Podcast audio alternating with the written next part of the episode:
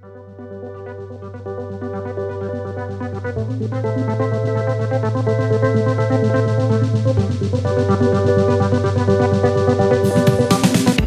everyone, and welcome to the Wharton FinTech Podcast. I'm your host, Miguel Armaza. Today, we have a great guest and an industry veteran. We are joined by Sandy Kemper, founder, chairman, and CEO of C2FO, the world's largest platform for working capital financing.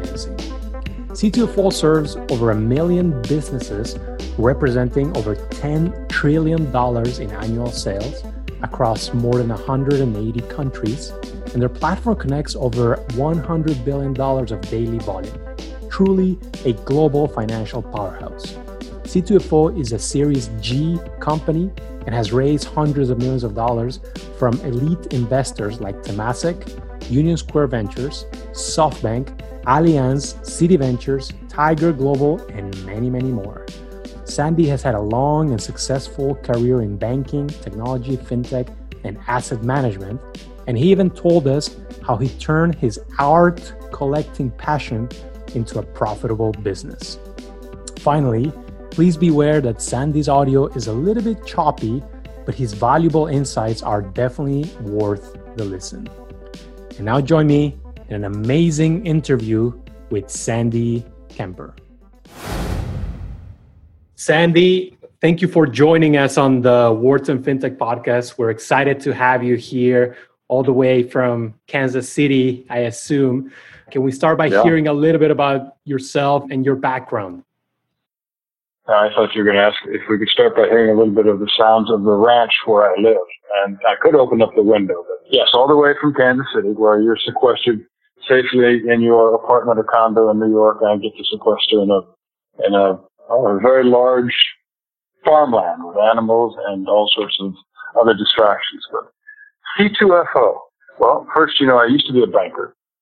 And as a banker, my job was to find ways to bring capital. I came up on the lending side of the business, later became CEO and chairman. But when I was younger, my job was to find ways to get mostly working capital to companies that needed it. And it was very early on in my career, and I was getting turned down for some of the loans that I thought maybe should have been made. I became more fully aware of some of the the deleterious effects of risk-based underwriting relative to accounts receivable and accounts payable. So it's a long-winded way of saying when a bank comes between AR and AP, they create credit risk or the need for risk underwriting. When you match AR and AP, you can actually see that that collateral, that AR that you're looking at matches some other company's AP and you know there's an intent to pay and you know that the credit behind that payer is quite good, then there's some interesting things you can do to eliminate risk in the provisioning of working capital. But the challenge is how do you get that match for the AR?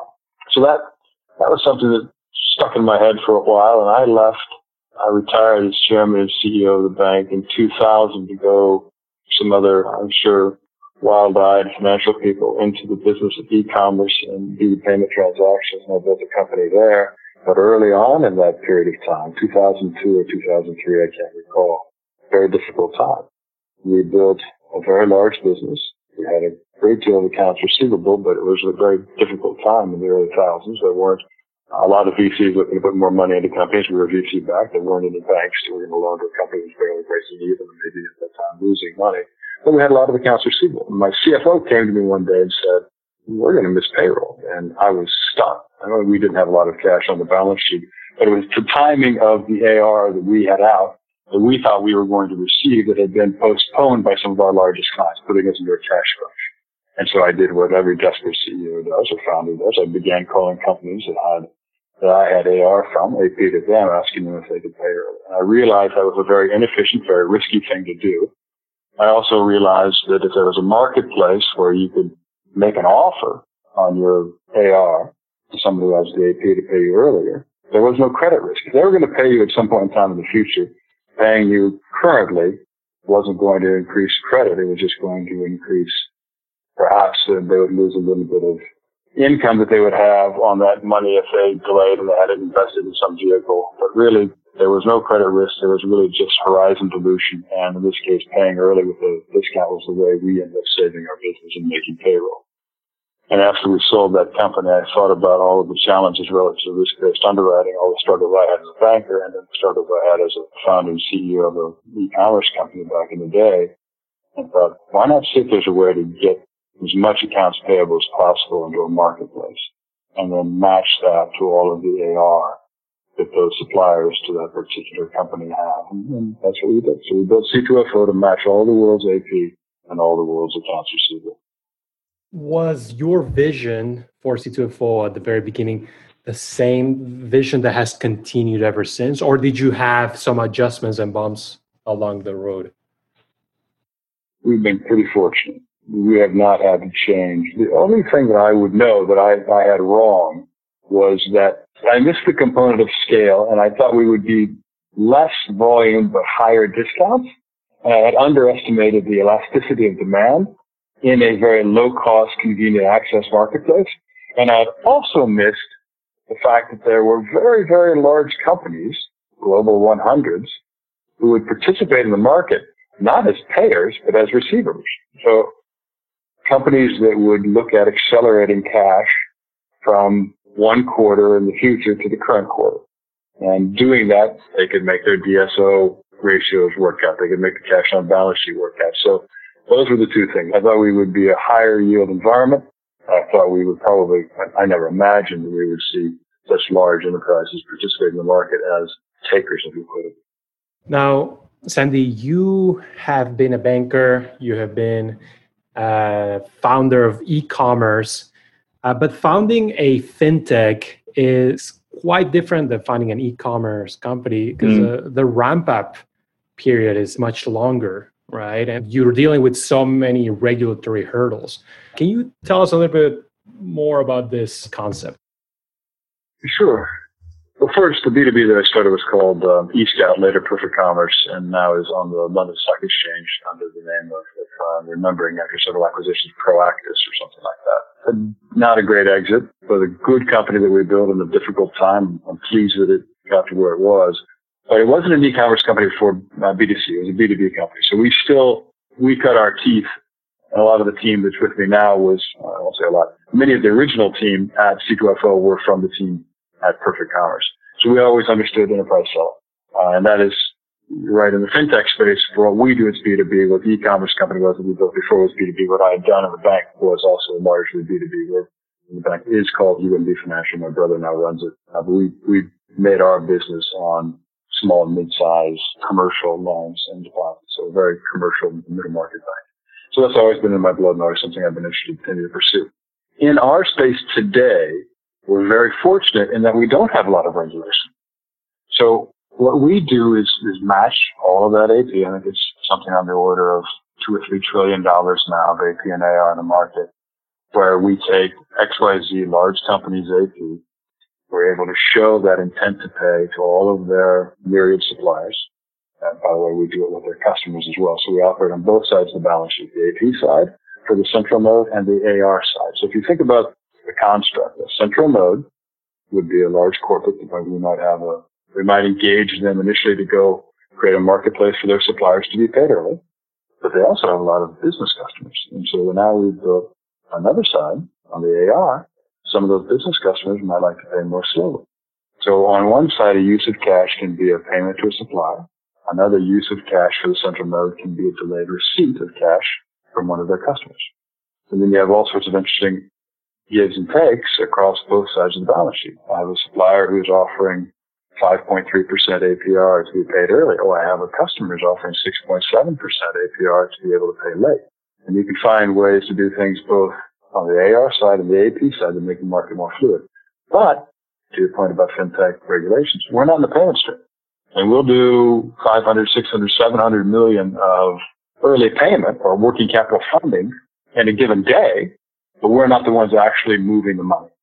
So if you think of us as an exchange, the way you would think about NYSE, CBOE, NASDAQ, I used to be on the board of CBOE here in the United States you don't, when you're executing the trade for equity, you don't make a check payable to CBOE, you make it payable to your broker.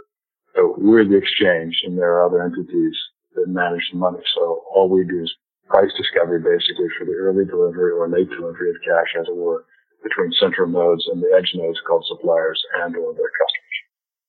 Before we go any further into the business, I wanted to ask you a little bit about the company that you run and the company culture. I know you've publicly said in the past that C2FO is the most interesting business that you've ever led and, and it has the best team that you've ever led. Can you tell us a little bit more about that team and what kind of company culture yeah. you have? Well, the best part about that is that I don't know that I'm leading anymore. We have we've been blessed with a really great model, and that model has attracted fantastic customers on both sides of the house, the AR and the AP side. And because of that, we've had very good growth from the very beginning.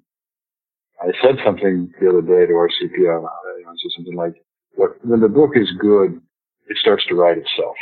The chapters just almost seem to be self-populated by the book. Now, that's because we've got extraordinary people inside this model taking care of extraordinary customers. And so I'm at the stage now, lucky enough to be able to start a company, a couple of companies, and to have C2FO, you know, been the, the guy calling folks in India to get them to accelerate payments and having my wife wonder what was I doing on the phone at three o'clock in the morning. So I was the head of SRM, supplier relationship management. I was the head enterprise sales guy. I was the CFO, the money raiser, etc. Now it's not a question of leading; it's a question of sort of understanding the difference between guardrails and speed bumps.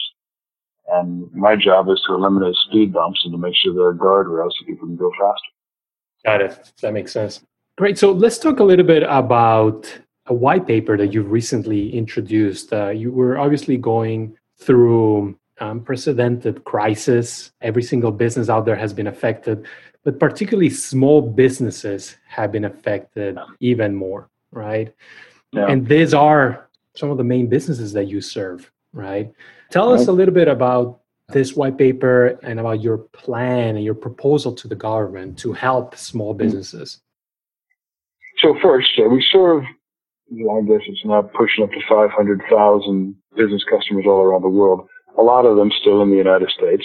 But we made the proposal not just in the United States, we made it in uh, the UK and areas of EMEA that also were listening, and we've been very strong in making sure this voice is heard in India in particular because small biz is such a large part of the Indian economy. Our position was pretty simple, and that was like the financial institutions, and I'm still on the board of the bank where I was CEO. I still have a lot of great friends who are bankers. And our bank here in the Midwest, UMB Financial, did an extraordinary job with PPP. A lot of banks didn't. Uh, and it was very difficult for a lot of small businesses to be able to get the attention of the bank in order to get this borrowing that was so fundamental to their continued existence. And it's still a problem. When we look at the Main Street Loan Program, it's not been well received by a lot of corporations. I think we need to know about it the after PPP. But coming back to our proposal, our position was very simple. Large center nodes, those giant enterprises that we do business with, we went first to the biggest companies in the world and said, let's build a marketplace for you to be able to pay your suppliers early and or if you've got business customers to allow your business customers to pay you later. And we'll figure out price and we'll do the right thing for price discovery. And we'll do it through marketplace for liquid flows of working capital on both sides of your balance sheet. Now, it turns out that the average G2000 or F1000 company in the United States has around 1,300 unique small businesses in its supply chain. And they owe them something on the order of, if I'm remembering the math, ballpark it at 120 or between somewhere between 70 and 120 million of payment on any given day. A lot of those central nodes, a lot of those big companies, because they had to take care of themselves first, were slowing down. We saw this happen. I think everyone saw this happen across the board. The first thing you do is take care of your own house. And then if you've got the capacity to do something more than that, you can expand to think about your ecosystem. But in times of crisis, everyone drew in. And in times of crisis, in this particular case, companies began to pay slower. Been a world of hurt on small businesses in particular in that, in that company's supply chain. And a world of hurt also. Imagine if we could have allowed liquidity to be offered to small business customers of that company so they could pay later. We would have solved, again, on both sides of the balance sheet.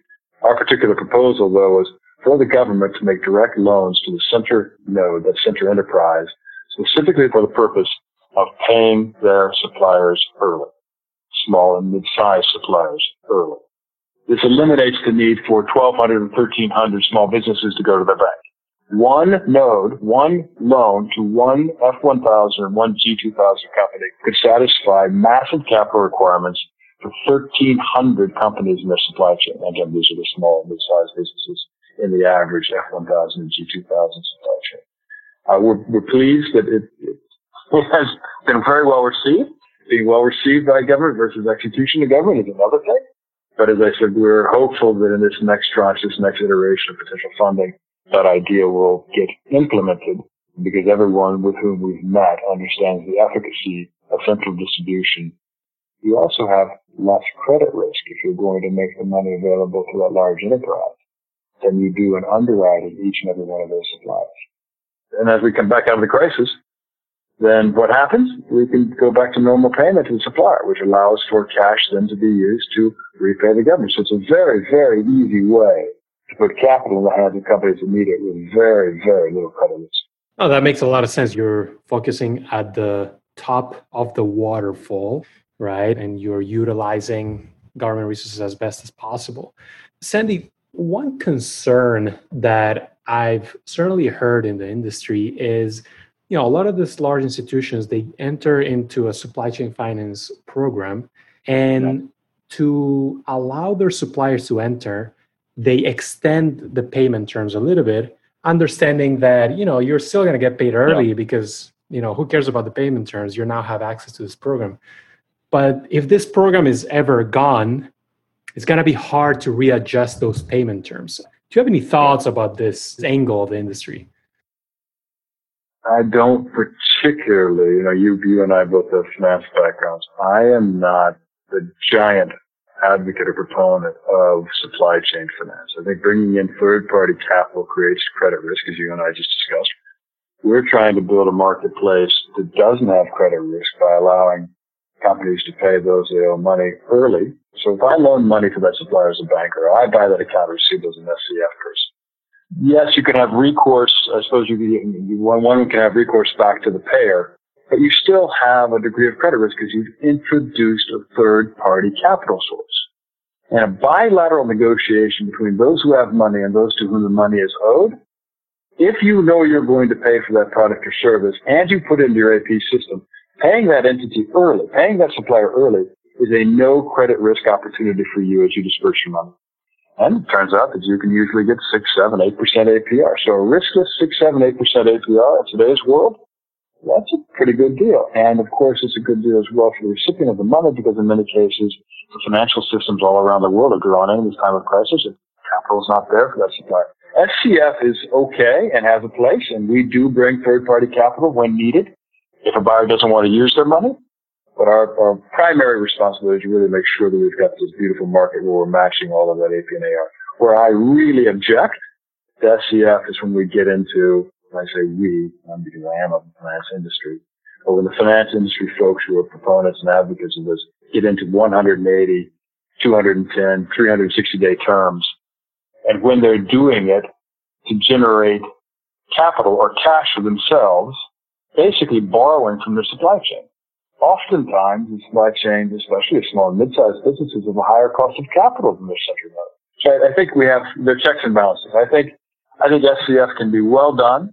I think SCF can bring lower cost borrowing, lower cost funding to supply chains if done properly. And I don't think it has to be always about stretching out payments. So like anything else, people are going to chase to excess, chase to extremes, and it's not going to end well for those who do that. But in moderation and done well, SCF can be very, very effective for large companies in their supply chain. I just would counsel all to resist the temptation to move to the extreme to the edges because, as I said, that that's not going to end well for anyone. That makes sense. And for everything else, there's C2FO. Um. well, it's not a commercial for C2FO, but rather understanding how, how capital flows work, right? And we're happy, we're happy to do whatever we can in the equation.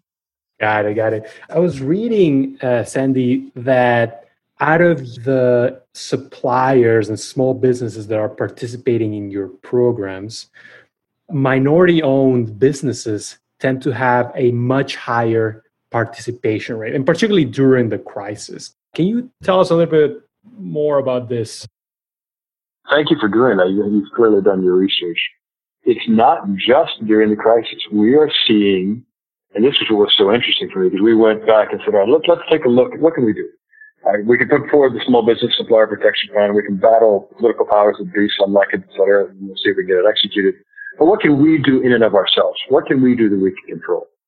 we created small business marketplaces, sub marketplaces inside C2FO where our partners, those large buyers, agreed to create. We have marketplaces today inside C2FO where we are donating, that wouldn't be the right word, eliminating or greatly reducing our transaction revenue share because the buyer, the central node, has decided that they agree with us that we should be making one, two, and three percent APR fundings available to small and mid-sized businesses. So very quickly, we're scouring through the database, making sure the small businesses are appropriately placed. This is a small business, validated that's a small business, great. Let's get them into the 1.5% APR marketplace because this is the right thing to do at a time when they're struggling. And so kudos and hats off to so many of our buyer partners who have agreed to this. And, and you know, as I said, we've waived or greatly reduced our transaction fees commensurate with the no cost funding that's out there. We did the exact same thing for minority, gosh, starting a little bit before the current racial crisis because we were looking at so many small businesses and also seeing that they were from minority women-owned business status. And we're like, well, this is kind of cool. How do we think about the double whammy, the double benefit of doing great stuff for small biz and doing great stuff for disadvantaged populations? And it could be it could be businesses that are owned by disabled vets. It could be businesses that are owned by disabled folks. It could be businesses that are owned by any population, and they tend to be small business owners, right? They to be small businesses. What can we do to make things right there? And as we studied it, we knew small businesses participated in our marketplace at a higher frequency than large businesses. But what I didn't know was that minority biz and women-owned biz, same cohort size, so not small to large, but still small to small, mid to mid, large to large, the participation rate is, and the registration rate to become customers is about 1.5, 1.6x their non-minority cohort peers. So that was super interesting to me. We knew small business was not getting a fair shake from the financial space. And I, I suppose we knew as well with diverse businesses were probably not getting, well, they weren't getting a fair shake from the financial system. But to see this sort of empirically demonstrated it tells you that the financial system, again, I, I want to be careful because it's not all members in the financial system, but it does tell you that we've got a bigger issue in the financial system if we see that sort of minority and women owned and disadvantaged owned business taken inside C2FO. It tells you they're not getting what they need from the financial system. Not all, not all financial players, and caveat it carefully, not all financial players are problematic, but the system itself is doing a pretty poor job of serving small and mid-sized businesses, and in particular, a job at serving minority-owned and women-owned businesses. Certainly, what you're telling us and, and C2FO itself, I guess, proves the need for all this fintech innovation that we're seeing, right? It proves yeah. that the market needs this kind of innovations, and not just for minorities, but for all customers. So you have a global operation. Can you tell us some of the markets that you are outside of the US? almost everywhere. Not necessarily dominant in any. I mean, I can I suppose we're fairly strong in, in certain of the major economies.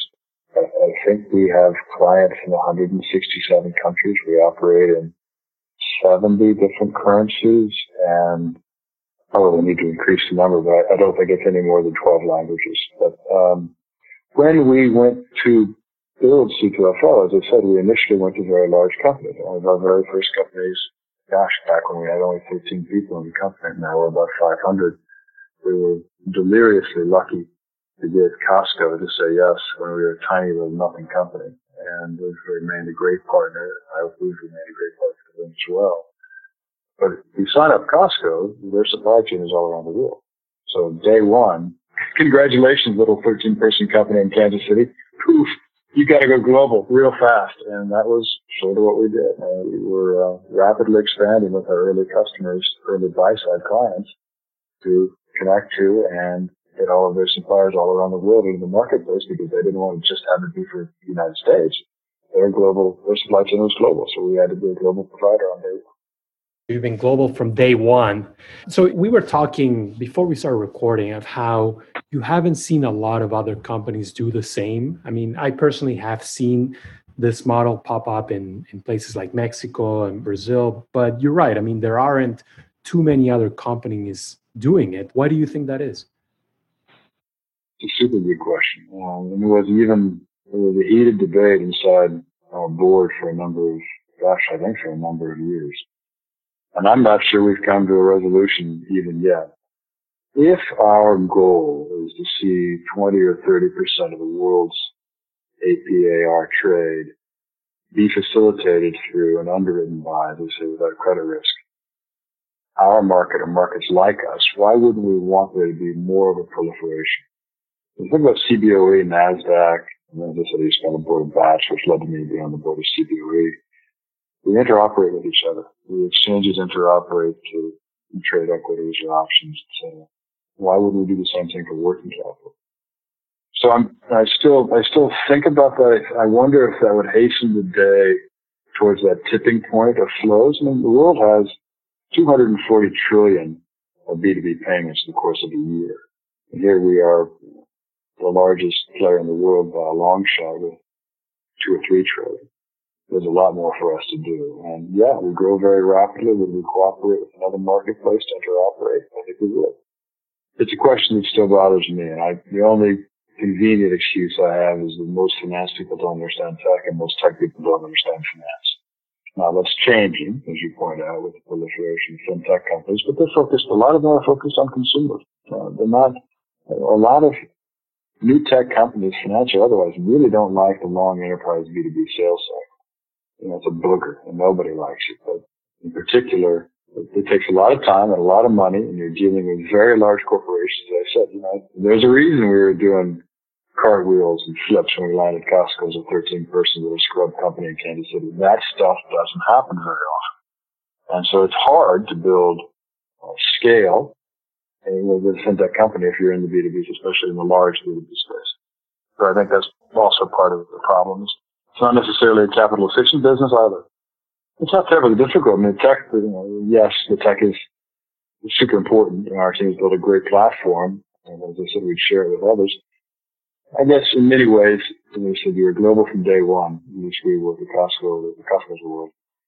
We bring in 60, 70 million electronically approved AP set invoices into our system every night from companies all around the world. And we push them out to 1.5 million businesses all around the world, 500,000 of whom have signed on to be customers and participate in early payment or otherwise in our marketplace we're not just doing early payment and price discovery. We're also helping another million businesses see when they're going to be paid by their main customers or see what they, see if they can be paid, see if they can pay their central node main customer or slowly.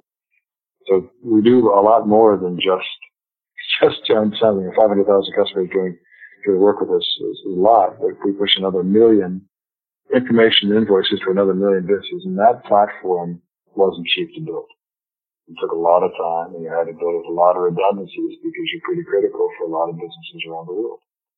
But it doesn't feel like a throw some money at it, see if you get traction, and if you do, keep throwing money at it. In our space, throw a hell of a lot of money at it even before you have traction because there's no F100 company that's going to even think about doing business with you unless you've got redundancies and security and you've got some gravitas.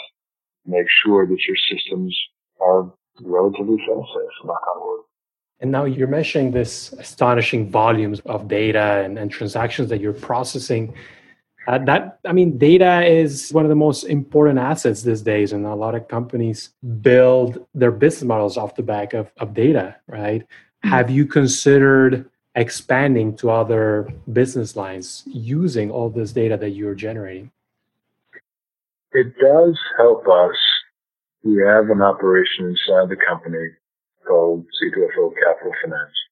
We have another operation called Dynamic Supplier Finance. And, and Dynamic Supplier Finance is when that center node does not wish to use their money to allow their customers to pay them more slowly or to pay their suppliers early. And that's when we bring in sometimes vast amounts of money facilitated by major banks on behalf of that center node to move to their suppliers or their customers. Cap finance, C2FO capital finance is when we're making direct loans to suppliers or customers, but most of the time they're suppliers, whose buyer we do not have in the market. So for every XYZ chip manufacturer or for every ABC retailer or one, two, three manufacturer, we may not have all of a particular supplier's customers. So we might have this company, but we don't have that company. So the supplier says to us, look, you've got about 30 or 40% of all of my customers, right? So I'm selling to lots of businesses all around the world. 30 to 40% of them happen to be in your marketplace. Great. That makes you, that makes you very relevant to me, but you're not 100%. So how can you help me with this other 60 or 70? And that's where we begin to use the data and the market to think about how we can make loans more effectively and at lower risk and lower price, therefore, to those suppliers whose buyers are not yet with us. As I said, our job is to be 100% match between AP and AR, but you know, I'm 55. It's probably not going to happen in my lifetime. I'm going to have to have someone younger come in to get to 100% matching of AP and AR across the world. So we have to build a hack so that we have a solution for a supplier where we don't have all of the buyers that that supplier has in the marketplace. And that hack is capital finance. And we can use data to make more well-informed loans. I would have, when I was running UMB or as I came up as a lender and said, inside UMB Financial, the I was mentioning before, to have data that we have today, I would have killed for. And it's not so much, oh gosh, you know, that's proprietary. No, the whole point of the data is how do I make better informed, lower risk, and therefore lower price capital available to as many businesses as we can around the world? Because our position is we believe every business in the world should have the capital they need to grow. The first thing we do is to de-risk the provision of that capital by matching AP and A on our marketplace. Great. The next thing we do is pour resources into that to make sure the marketplace gets to scale.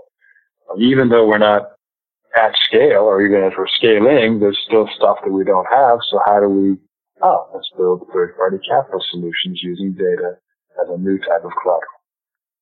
Makes absolute sense.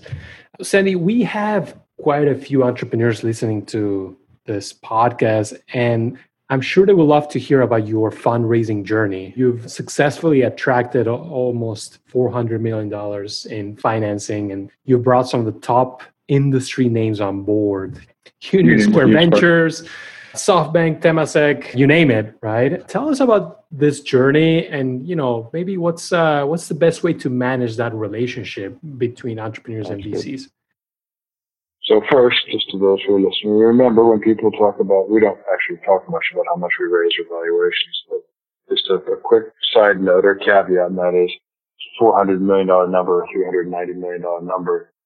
Uh, in all cases, for all companies, usually includes both primary and secondary.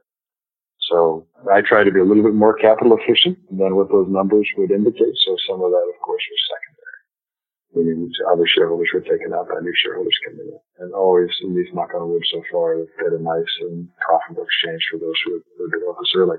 Now, talking about folks who've been with us early, my advice to, you've got lots of senior entrepreneurs, but, you know, a young person coming along building a company, I've said this a hundred times, I've said it once. My hope is that you could stomach the lowest value you could possibly gut from the best quality VC you can possibly find for your first round. It's exactly the lucky bucket into which we fell with Union Square. And they, they were lower than others, but not that much. So we didn't have to stomach a, a massive low offer. I think they came in at, I was just talking to John about this. I think John Buttrick, who's our partner, I think they came in at either 20 or 25 million. And that was after we had Costco, after we had a couple other big ones. I think Toys R Us, Costco, and maybe Walgreens at that time. We were building out the retail vertical. Market was growing rapidly. I suppose we could have held out for more money, but the reason I'm telling you this is that, again, very lucky to have been introduced to Union Square. I didn't really understand how lucky I was until I, I, I realized that the B and the C round were kind of already done as long as we didn't screw up because Union Square had a reputation that was such that they had folks who would follow on and follow on. And so we were very lucky not to get with Union Square. And in retrospect, I should have been even more strategic thinking about valuation and reputation. Union Square, Union Square pretty much assured that we had not just that first round done, but the next two. Of course, we had not, we had to make sure the business continued to grow, but my advice is the highest reputation, best firm, and if it comes with a low valuation, if you can stomach it, take it. Great. Great. Well, Sandy, to wrap this conversation up, let's talk a little bit about your view of the next couple of years. Obviously, we're all working remotely now. How do you envision, you know, a, a possible return to normalcy, and, and how will this look within C2FO? We are gradually back in the office. It's been a little bit easier than being on the coast. So I think there's, I just read that Missouri's on the rise again. Happily, real estate is relatively cheap in Kansas City, certainly considerably more cheap, I think, uh, by orders of magnitude than New York or San Francisco. So we have the luxury of having a lot of office space and wide open places where people can work without being on top of each other. And I think we're, we're coming back at about one third of the population currently and probably be, depending on how things go, back to about half in the next month you ask it's, it sort of depends entirely on what people want to do. If they want to stay working from home, that's great. I'm happy to support it. We're, we're delighted. Again, very fortunate because as an alternative de-risk provider of working capital for a marketplace exchange like ours, in crisis, we're not troubled by risk-based provisioning of working capital. So our market continued to grow in certain areas, and others it didn't essential goods, non-essential goods, you sort of saw a flip there. You know, we're one of those few companies, I think, that has been able to be up year over year. And while we're not precisely where I want us to be in terms of budget, you know, I'd like us to be growing back at 70%. We're not at 70% right now. But as I said, we're up nicely year over year. If we can do that working from home, if we have some, I would suggest productivity gains from product and from tech, because they're not being interrupted by guys like me and other business people hounding them for distracting questions and answers that, that I need, because they're in a little bit more remote cocoon, I think they've actually become more productive. I do think they hunger still, and I was just at the company early on Wednesday. We had a coffee truck come, you know, food, rolls, cinnamon rolls, things like this, and had lots of the folks come to the company. They didn't have to go into the office, but they just wanted to hang out with each other.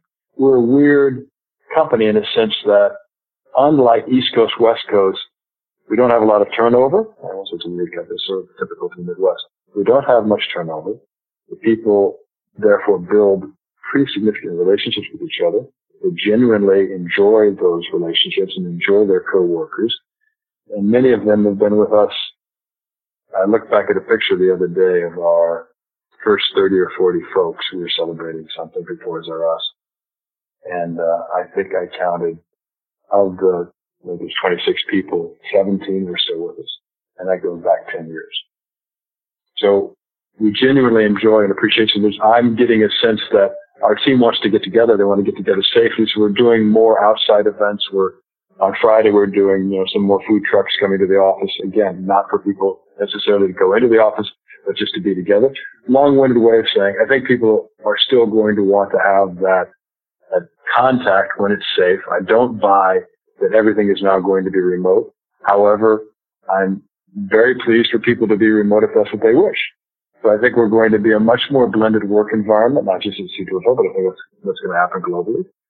But I, I think if we isolate people in their cocoons forever, I think that's going to do some harm to the culture of the company and maybe even to the to the individual themselves. I think we, most humans are fairly social uh, even introverts like like me and most of our tech team.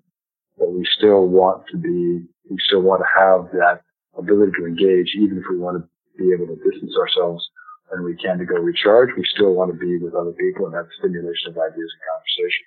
So we're trying to do that in the safest way possible.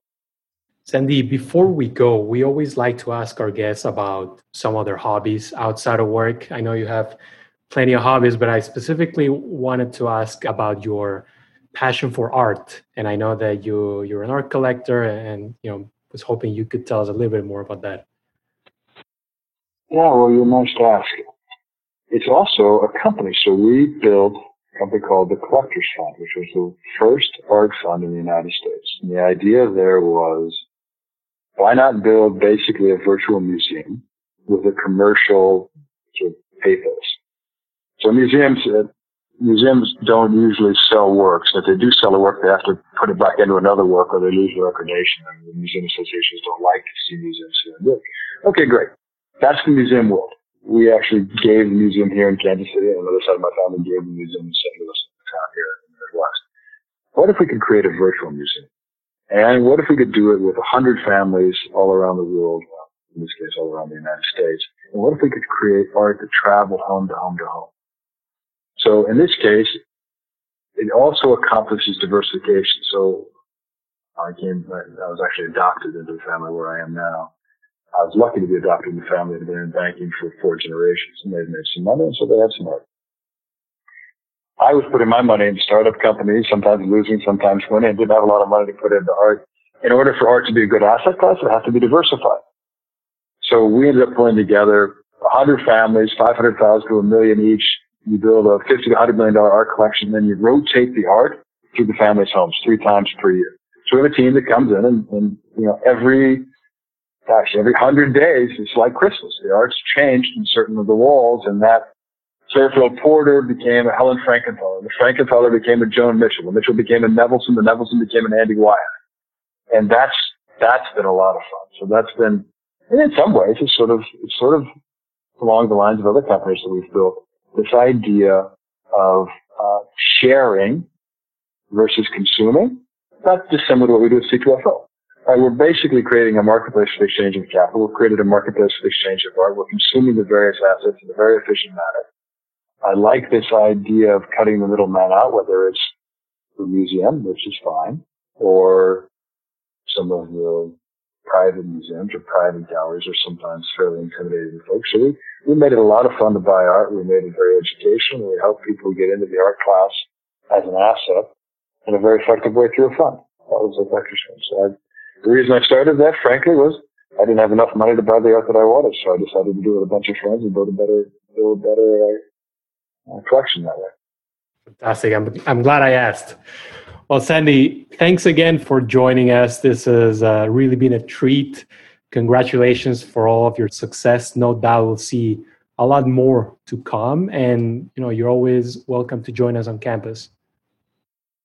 Well, thank you. Hopefully, you will be back on campus soon. Are you going to go back? Is it? Is it going? What's the official word now? Remote for now. We'll see. Yeah. 2021. Yeah, my son just went back to Syracuse, so he's he's hoping that it will continue, but I I don't know that it will. I've got I've enjoyed my time with the children and enjoyed having them at home, especially since the ranch needs lots of work. But I think they're very eager to get back to school. Take care, my friend. Thank you, Sandy. Have a good one. Thank you for listening to today's episode of the Wharton FinTech Podcast. If you like the show, please consider leaving us a review or letting us know in the comments.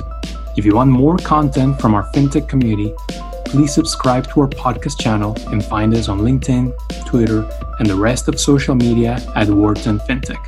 You will find interviews, articles, videos, and much more analyzing all aspects of the industry. Signing off, I'm your host, Miguel Armaza.